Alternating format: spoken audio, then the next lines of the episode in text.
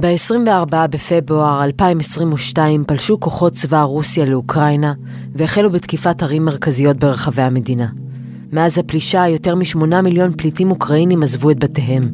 תמונות הפליטים נסים עם תיקים בודדים עם הבגדים לגופם, נוהרים לגבולות, הזכירה ללא מעט אנשים, בהם גם שורדי שואה, את המלחמה ההיא, את התופת שאירעה בשנות ה-40, את השואה.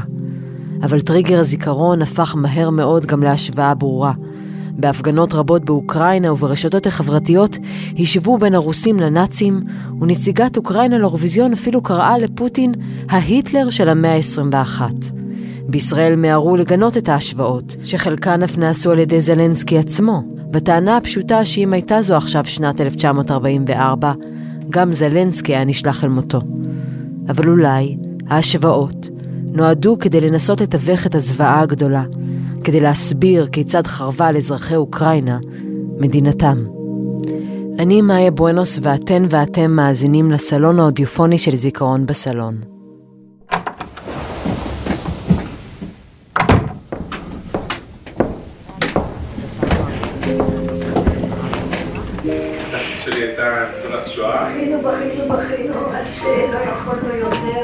בעוד כמה שנים אני כבר לא אהיה פה, אבל אתם למדתם ממני מה היה ואיך היה. מאזינות ומאזינים יקרים, ברוכות וברוכים הבאים לסלון שלנו. מיד נשוחח על שאלת ההשוואה בין המלחמה באוקראינה לבין השואה. יחד נשאל האם מותר, אסור, למה אנחנו משווים, ולמה אנחנו גם כל כך מפחדים לעשות זאת.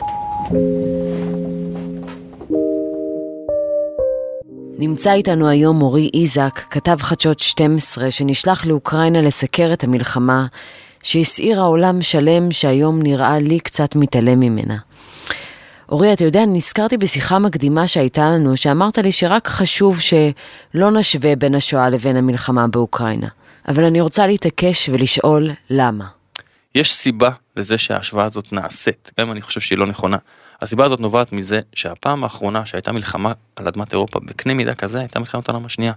ואנחנו היינו חלק ממנה, והיום כשקורית מלחמה כזאת, גם אם אנחנו לא חלק ממנה, ישר מחזירה אותנו, לפחות ברמת ה... ברמה מנטלית, כן? ברמת הזיכרון אולי, לאירועים שאנחנו מכירים ממרחב שהוא מוכר לכולנו. השואה מאוד מאוד אני חושב עד היום נוכחת בחיים שלנו כיהודים ישראלים במדינת ישראל ובכלל יהודים בכל רחבי העולם. והזיכרון הזה אני חושב הוא זיכרון חי, לכן הוא קודם כל שלנו. המלחמה באוקראינה עם כל כמה שהיא איומה ונוראה ואכזרית, אני חושב שבראש ובראשונה היא לא שלנו. זו התחושה שאיתה יצאתי גם אני לאוקראינה. הגעתי למלחמה שהיא לא המלחמה שלי.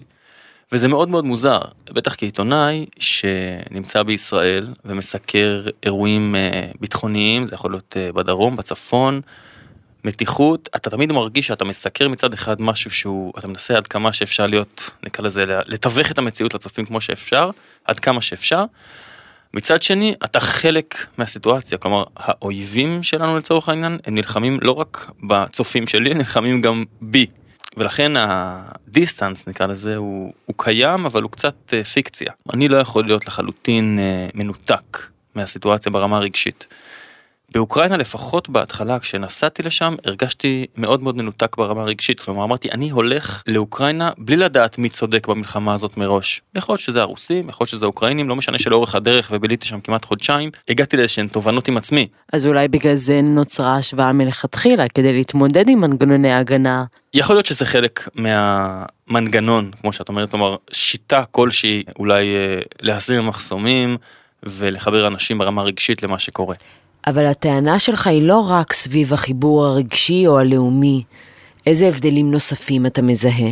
השואה הייתה מפעל מוות תעשייתי ושיטתי מאורגן. באוקראינה אין, לפחות למיטב ידיעתי, תאי גזים, אין תוכנית הפתרון הסופי. יש מלחמה. אפשר לשאול מה ההבדל בכלל בין מלחמה לבין שואה. אני רוצה האמת לספר איזשהו סיפור ששמעתי בכלל מדן מרידור, שסיפר על רגע בילדות שלו, שאבא שלו לא נתן לו אה, להחזיק בצעצוע שנוצר בגרמניה. ודן מרידור שאל את אביו, למה אתה לא מרשה לי להחזיק באותו צעצוע גרמני, אבל אתה מרשה לי להחזיק בגלויות ממדינות ערב? זאת אומרת, יש הבדל גדול.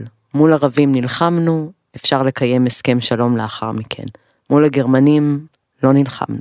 בדיוק, יש איזושהי הדדיות במלחמה, כלומר גם עכשיו באוקראינה, אם חשבנו בהתחלה שהרוסים הולכים אה, לכבוש בן לילה או בן אה, בתוך שבוע את אה, כל שטחי המדינה ולגרש משם את הפטריוטים האוקראינים, א' זה לא קרה, כי לאוקראינה עדיין למרות היותה נקרא לזה הגמד מול ענק, לכאורה כביכול, עדיין הכוחות האוקראינים ואני נחשפתי לזה, את יודעת, מה שנקרא בגוף ראשון, נלחמו. היהודים לא נלחמו, היהודים נשלחו אל מותם, נטבחו, אבל אנחנו גם יודעים שההיסטוריה היא מעגלית. אנה ז'רובה הצטרפה אלינו, יושבת ראש אגודת הידידות ישראל-אוקראינה מזה שמונה שנים. פה בארץ אנחנו בכל יום אה, זיכרון אה, לשואה אנחנו אומרים never again. אנחנו אומרים שלעולם לא. זאת אומרת, העולם למד את הלקח ולכן אנחנו ציפינו שאנחנו כבר לא נחזור לאותם זוועות המלחמה שהיו במאה ה-20 ועכשיו אנחנו רואים במאה ה-21. ואם נשים את הרגש, את החשש מהשוואה, ואולי נדבר מאיפה החשש הזה מגיע, אה, עובדות מדברות, אנחנו ראינו הרבה מקומות באוקראינה שאנשים נרצחים בהמונים. ז'רובה, שנולדה בעיר חרסון, החלה את פעילותה החברתית עוד ב-2014, כתגובה לאירועי מידן בקייב וכיבוש חצי האי קרים.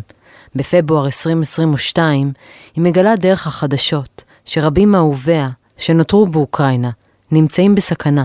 אני התעוררתי ב-24 לפברואר ב-6 בבוקר, כי התקשרו אליי מגלי צה"ל, עם בקשה להגיב לתקיפת רוסיה באוקראינה. מה עובר ו- לך בראש באותם זה, רגעים? זה היה הלם, אה, זה לא הבנתי אם זה חלום מציאות, אמרתי, אני לא יודעת על מה אתם מדברים.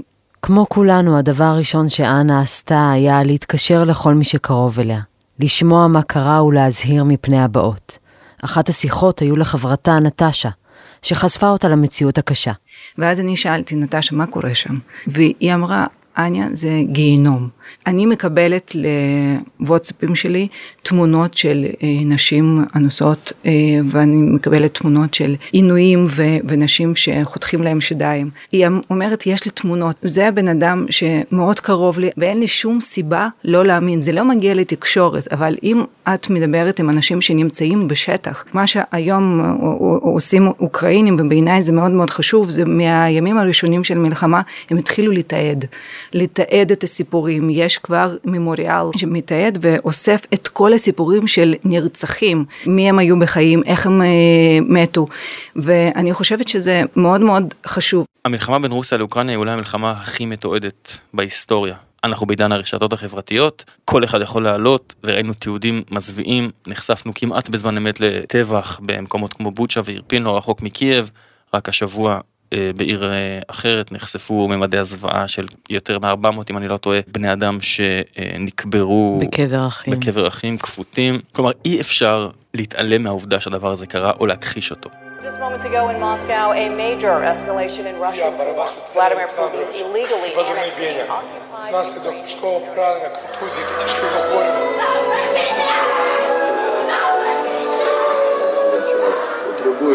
техніку, яка допомагає нам виконувати наші бойові завдання.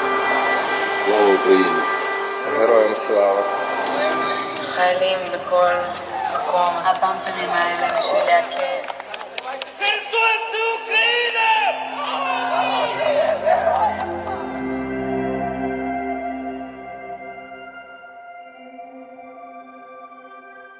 תראי, היו דיבורים על המלחמה באוקראינה כמה שבועות או חודשים אפילו לפני שהיא בכלל התחילה. ובש... הרבה היו סקפטיים בכלל אם היא תפרוץ בסופו של דבר. סקפטיות טובה בסך הכל, כלומר, כן. כן, כן, חשבו שזה לא יקרה, ואני זוכר שישבתי לי ככה בדירה שלי ביפו, ופתאום אני אקבל טלפון מהעורך שלי, והוא אה, אומר לי, אה, תשמע, אה, נוסעים, בדיוק באותה תקופה, אני אשתף אותך, ראיתי סדרה בנטפליקס, סדרה שנקראת מלחמת העולם השנייה בצבע. הקרבות הכי גדולים והכי משמעותיים במלחמת העולם השנייה, שצבעו אותם באיזושהי טכנולוגיה, את כל הצילומים. ואני זוכר שניתקתי את השיחה, וחוץ מהמחשבה על זה שאיך אני אספר את זה לאימא שלי, היו לי מין אה, דמיונות כאלה ש... זה הדבר שאני הולך לפגוש שם, כלומר זו מלחמה קונבנציונלית, לכאורה, כאילו מטוסים, טנקים, חיילים, שדה קרב, אבל בקנה מידה שאני לא מכיר, כי בישראל אנחנו רגילים, זה עולם אחר. וגם פה לא ידענו בדיוק כמה זמן זה, זה עוד יימשך. וזה הפחיד אותי, זו האמת. כלומר, אמרתי מצד אחד אני מאוד רוצה כי כחוויה מקצועית וכאדם סקרן, אמרתי אני רוצה להיות שם, אני חושב שזה גם חשוב. מצד שני, כן, זה הטריד אותי, כאילו, אני, אני זוכר, אני אספר לך שכשנחתנו, נחתנו בפולין, הצלם סמי ואני, הייתה איזושהי נסיעה על הגבול, הגענו לגבול, תחשבי, אנחנו מדברים על יום שישי, היום השני ללחימה. כניסה לתוך אוקראינה, אפס, מתה. אין, אף אחד אין לא אפשרות. נכנס. יש אפשרות, אבל אף אחד לא נכנס, כלומר אזרחים לא נכנסים, משאיות לא נכנסות, סחורות לא נכנסות. היציאה, אתה מסתכל, אנחנו בפולין, אנחנו בשטח הטריטוריאלי של פולין, מסתכלים על באמת אלפי אנשים שפשוט יוצאים מהמדינה. ואף אחד לא נכנס, שוב. ואני זוכר את עצמי אומר לסמי, תגיד, סמי, זה נראה לך הגיוני שאנחנו הולכים להיכנס עכשיו? הוא אומר לי, לא, לא נראה לי הגיוני. ובכל זאת נכנסנו. חודשים אחר כך, הרחק מגבולה של אוקראינה, בתיאטרון מלניקי בלב תל אביב, מתקבצות על במה אחת שמונה שחקניות שנמלטו ארצה, מאוקראינה ומרוסיה. יחד הן קוראות מחזה חדש שנכתב בעקבות המלחמה. הן יושבות על הרצפה בלי תאורה בכלל. רק אור הפלאפון מרצד על הפנים שלהן ומעניק מעט אור. זה סימבולי אפילו מדי, שכן רק בחושך, רק על הרצפה, רק בפינות הבמה מותר לדבר, לבטא בקול את מה שאסור. לעין ישראלית נדמה שהבמה היא מקלט, ואולי כל אולם התיאטרון. It's like the worst nightmare. You, you, T. I hope you will die, be killed soon. That's the only hope. You. Yes. And I never thought that I'm able to such hatred and rage. I just think that the fast באולם הקטן נשמע בשקט קולן של השחקניות ללא הגברה, למרות שכל הנוכחים רק ביקשו לצעוק את הזעקה הזאת. מחוץ להצגה, אני פוגשת את דריה וסרגי, שמזדהים כרגע רק בשמם הפרטי. שני אומני תיאטרון שברחו מרוסיה. הם מתנגדים למלחמה ולא יכולים לומר זאת בקול רם. לכן הגיעו הנה, בתקווה שמהבמה הקטנה בתל אביב דווקא יגיע שינוי. I'm gonna remember for all my life this morning in 24 February when I All wake of up. us, yes. All of us. When I wake up and Daria uh, send me the message in uh, Telegram. Uh, okay, war start. all of world, not only Israel, have to supporting Ukraine. All our shows, it's one uh, for one reason, for one word. Don't war. הצגת התיאטרון מותירה אותי עם המחשבה מה היה קורה לו ליהודים אז היה לאן לברוח. היכן לעלות על הבמה ולספר בקול את שמתרחש. אבל האמת שרצח היהודים מגיע לבמות הגדולות ביותר. העולם ידע, ועדיין לא קרה דבר. אולי בגלל זה אומרת ז'רובה, שההשוואה בין המלחמה באוקראינה לבין השואה, מטרתה לנער אותנו, לעורר. ואני מוסיפה, קצת כמו התיאטרון. אני חושבת שנושא השוואה זה מאוד סובייקטיבי, מה אנחנו משווים? אנחנו משווים רצח עם, אנחנו משווים את כמות הזוועות, כמות הנרצחים. אבל את יודעת, אני אקשה עלייך בכוונה. יש פה איזושהי השוואה שהיא, אולי אפשר לקרוא לה גם איזושהי השוואה פרובוקטיבית. אז גם אני לפעמים שואלת שאלה פרובוקטיבית, האם אנחנו מחכים לתאי גז כדי להגיד, עכשיו זה רצח עם? הסבתא שלי ניצולת שואה, ולכן אני חושבת שכשאנחנו מדברים על שואה, מיד מובן לכל יהודי בעולם, לא רק בישראל, על מה מדובר. זאת אומרת, כי זה, זה משהו שכבר מושרש, וכן, אני חושבת שלהשוות אה, ל- לשואה, מה שקורה עכשיו באוקראינה, זה ניסיון להסביר כמה נוראי מה שקורה היום לעם האוקראיני. ז'רובה ממשיכה לספר על התופעות החמורות שכבר מתחוללות על אדמת אוקראינה. כך למשל היא מתארת את מחנות הפילטרציה, מחנות סינון שהקימו הרוסים בנקודות מעבר ברחבי אוקראינה. העדויות על אותם מחנות רבות, והן מציגות דפוס דומה. מאות אוקראינים מעל לגיל 14 עומדים בתור על מנת לקבל אישור פילטרציה, שפירושו כי הם עברו את הסינון הרוסי ומותר להם להמשיך בדרכם. הם עומדים ימים, שבועות, לעתים אף יותר, בלי מים, בלי אוכל, בלי מיטות, בקור הנוראי, שהמגן היחיד מפניו הוא אוהל בד רעוע. הפרוצדורה האגרסיבית נערכת בשדות, במרתפי בתי הספר, בתחנות משטרה מקומיות. והעדויות מתארות גם מקרים חמורים של אלימות, התעללות מינית, עינויים, מכות והוצאות להורג. ובכל זאת העולם שותק. לכן נשאלת שוב השאלה, האם למדינות העולם לא מספיק אכפת ממה שקורה לאזרח הפשוט?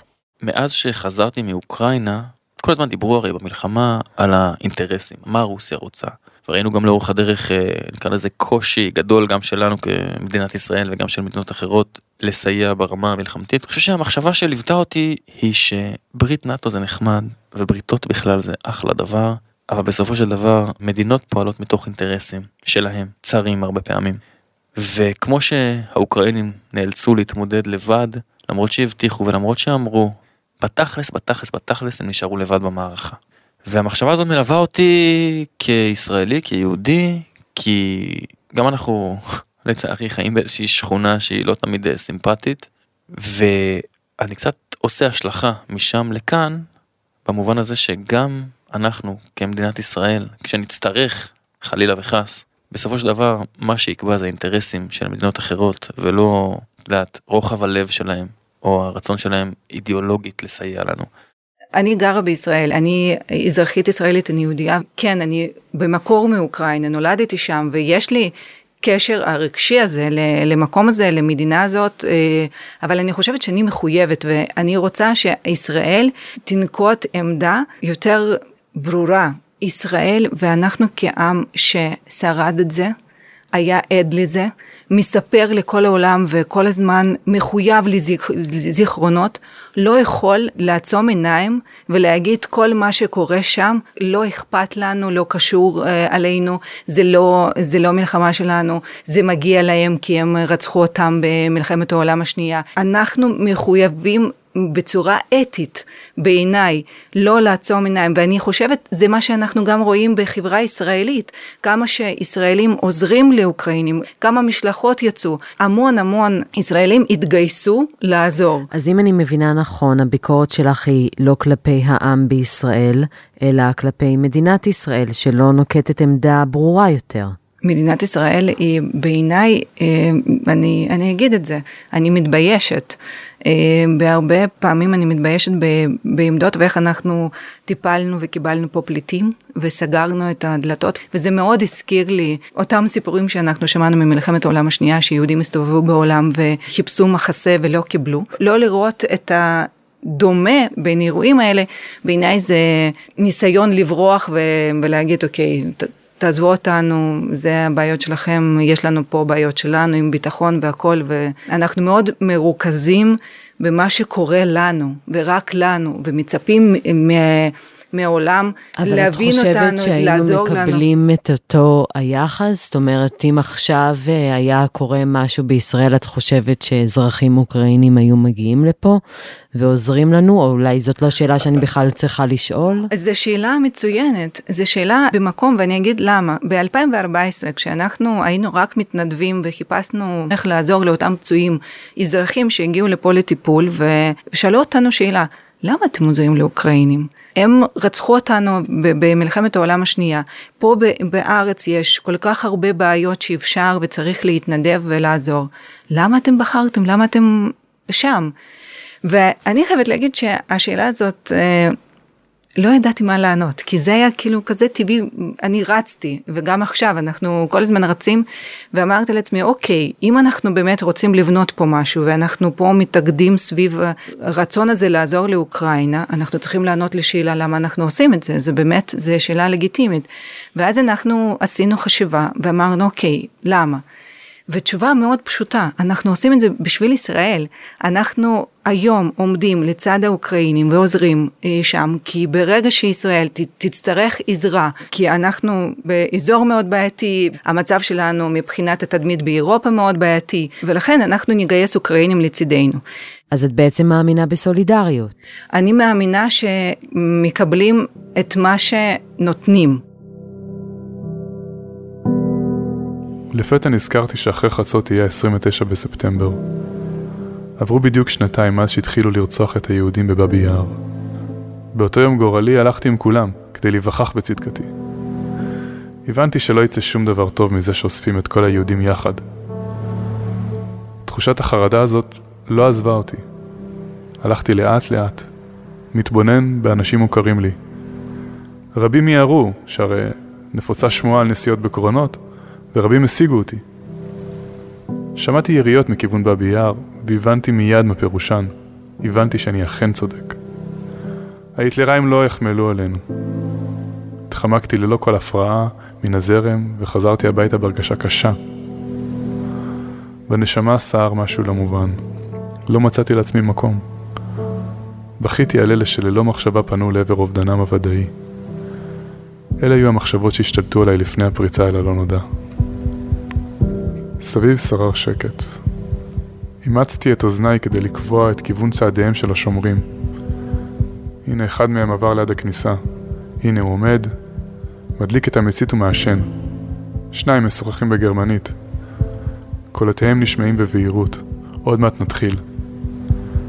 חשתי כיצד עוברת בי מדי פעם צמרמורת של ציפייה ופחד. אלו היו זיכרונותיו של זכר טובקוב על הבריחה מבאבי יאר בספטמבר 1941. שנים אחרי האירועים שהוא מתאר, דוקטור רות קארה איבנוב קניאל כתבה: כמי שברחה וניצלה מהעולם הסובייטי, ארצה לשתף אתכם בתחושת האימה שמלווה עכשיו סביבכם כל מי שעלה לארץ מאוקראינה, רוסיה או אחת ממדינות ברית המועצות לשעבר. אני מבקשת לחלוק חוויה אישית שמלווה רבים. אנחנו קהילה בפוסט-טראומה. בתקופה האחרונה התעצמו ברוסיה מעקבים בהקליות. אין לבני אדם אפשרות להביע את מחאתם.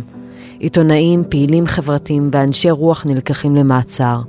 זו מעולם לא הייתה ארץ חופשית, אבל עכשיו נראה בבירור שמסך הברזל שב ונסגר. כולם מרגישים שבולשים אחריהם. הם לא מדמיינים. לא כאן המקום לפרט, אבל זו אמת. מערך ההאזנות עובד במלוא המרץ. לעתים נשלחים מראש מכתבי אזהרה ואיומים, לרוב מדובר באלימות מיידית ובמשטר חיסולי מהיר. חברים ומכרים תיארו באוזניי אווירה של שנאה ואיבה ברחובות מוסקבה. משפחות מתפלגות, אנשים קרובים מוכנים להלשין אחד על השני, כמו בימי סטלין. נראה שידרשו דורות רבים לרפא את הפצע הזה, שנטוע בטראומות קודמות בלתי מעובדות. זו של השואה ברוסיה ואוקראינה, ועל גביה הדיכוי לאורך שנים תחת המכבש הסובייטי, ההשתקות, זיכרון המעצרים הליליים, אנשי הנון קו"ד עם מעיליהם השחורים והמכונית הממתינה בחוץ בדרך למסע האימה. בכל רגע עלולים לבוא ולקחת אותך. בכל רגע עלייך להיות מוכנה. למעצר, לחקירות, להאשמות שווא, לירי, לתלייה, להגליה. באוקראינה נשפכת הדם. במקביל לכך ברוסיה מתבצע טבח של הנפש. כוחניות, טוטליטריות, מיליטריזם, דיכוי. את חיסול החירות והקרבת רוח האדם לא רואים. זהו הרס שמחלחל ועובר מדור לדור. ומאיים גם על נשמת ילדינו שנולדו כאן, בארץ הקודש. גם אם הנוף הגיאוגרפי השתנה, ללא עיבוד והמשגה, טראומה נפשית אינה יכולה להיעלם. הקומוניזם הצליח להפנות הורים נגד ילדיהם, בני זוג אחד נגד השני. הוא כמעט הצליח לחסל את צלם האדם. מעל כולנו התנוססה מולדת אחת רעילה ומרעילה. אנו סובלים כאבי פנטום וקריאה של גדם כרות במקום שחרב עלינו לפני עידנים. קטסטרופה עוברת על אירופה, והיא נוגעת לכולנו. בישראל חיים יותר משני מיליון עולים דוברי רוסית, רבים חווים כאן תחושה של שיבת המודחק. אסירי ציון חולמים ששוב באים לאסור אותם. מסורבי העלייה שומעים את צעדי הקג"ב מעבר לדלת. אנשים שיצאו משם חווים שעולמם חרב עליהם בשנית. ילדותם ונרואיהם נלקחים מהם. טרגדיות בין-דוריות אינן נעלמות, אלא ממשיכות לחלחל בעמקי הנפש, בפלשבקים וברגעי דיסוציאציה, ברעד בלתי נשלט או בסיוטי לילה חוזרים ונשנים. כשאני נחשפתי באמת לתורים האינסופיים של הפליטים ביציאה מהגבול, למשל לפולין, חשבתי לעצמי שאיזה מין פליטים אלה. בהתחלה כשנחשפתי למה שקוראים הפליטים, הם באמת פליטים, הם אתמול ישבו בבתי הקפה בקייב או חיו את חייהם, למדו באוניברסיטה, עבדו, היו בבתי הספר ותוך 24 שעות באמת ארזו מזוודה ולא ידעו לאן הם הולכים, כשהגברים נשארים מאחור כדי להילחם עד גיל 60, כלומר סיטואציה באמת לא פשוטה, מטורללת. וכשראיתי אותם אמרתי רגע, זה פליטים, כלומר, אתה רואה אותם מגיעים במכוניות הסבבה שלהם, ועם הבגדים הסבבה שלהם, ועם האייפונים שלהם, קראתי להם בהתחלה ביני לבין עצמי פליטי אייפון, כי זה לא פליטות כמו שאני מכיר מהתמונות שחור לבן של יהודים עם שחרור המחנות למשל. אבל אז, ככל שעבר הזמן, הבנתי שכנראה גם אותם יהודים שבסופו של דבר הצטלמו והיו נראים כמו שהם היו נראים, עברו תהליך של להפוך לפליט. והתהליך הזה כנראה גם היה יותר מורכב מאשר היום, כי היום, ברוך השם, יש לנו ארגוני סיוע בינלאומיים, ומהיום הראשון החבר'ה של האו"ם והצלב האדום וארגונים מהסוג הזה היו נמצאים בגבולות, נכנסו אפילו לתוך אוקראינה, ובאמת סיפקו מזון וסיפקו בגדים. אני לא חלילה לרגע אחד ממעיט מחוויית הפליטות של אותם פליטים אוקראינים, יש לנו כנראה 8-9 מיליון כאלה עד כה, אבל לקח לי באופן אישי, כמי שלא רגיל לראות פליטים ביומיום שלו, להבין שחוויית הפליטות היא חוויה נבנית, והפליטים שאני פוגש ברגע הראשון, הם פליטים שהרגע עולמם חרב עליהם, הרגע הקרקע נשמטה להם מתחת לרגע. הם הרגע טרקו את הדלת בבית ופשוט ממש ברחו. ככה, פשוט הלכו, פשוט ברחו בלי לדעת לאן, בלי לדעת מתי הם יחזרו, אם הם יחזרו. ובתוך כל הקושי יש רגעים שמצליחים להפתיע אותנו, גם לך יש מין רגע כזה שמספר לנו סיפור אנושי רחב יותר. כשאתה מגיע למלחמה כזאת מהסוג הזה אתה לא יכול לעבוד לבד. כלומר גם אני וגם הצלם אמרתי לך לא דוברים את השפה לא מכירים את המנטליות את התרבות. ואתה נעזר במקומיים פיקסרים קוראים לזה זה חבר'ה שאתה עובד איתם. שלוקחים אותך ממקום למקום תרתי משמע.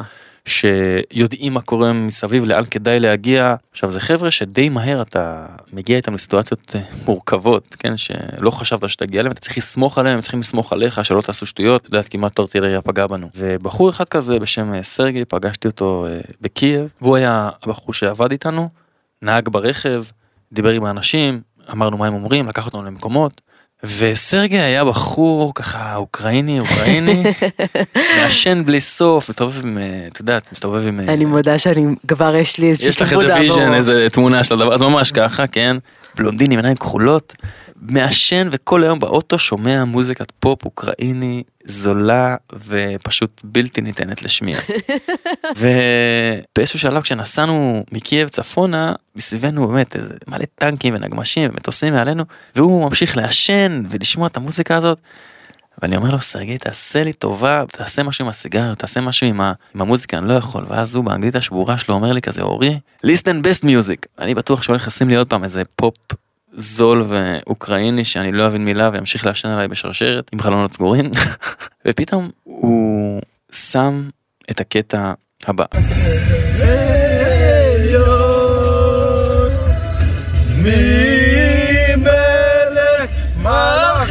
המלכים הקדוש ברוך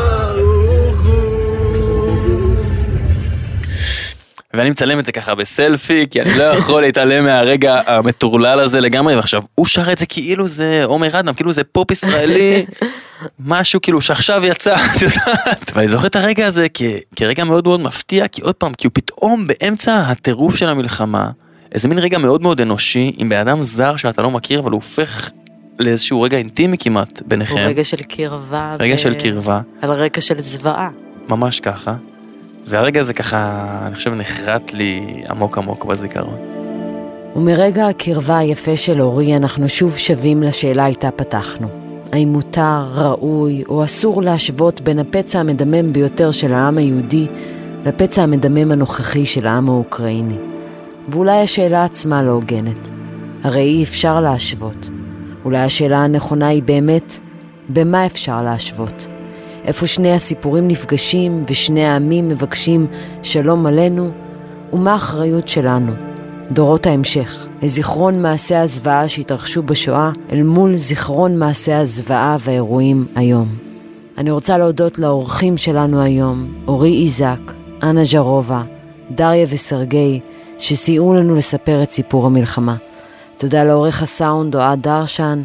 אני הייתי מאיה בואנוס, ותודה לכן ולכם, מאזינות ומאזינים יקרים, שלקחתם חלק בסלון שלנו. מקווים שתצטרפו לסלון הבא.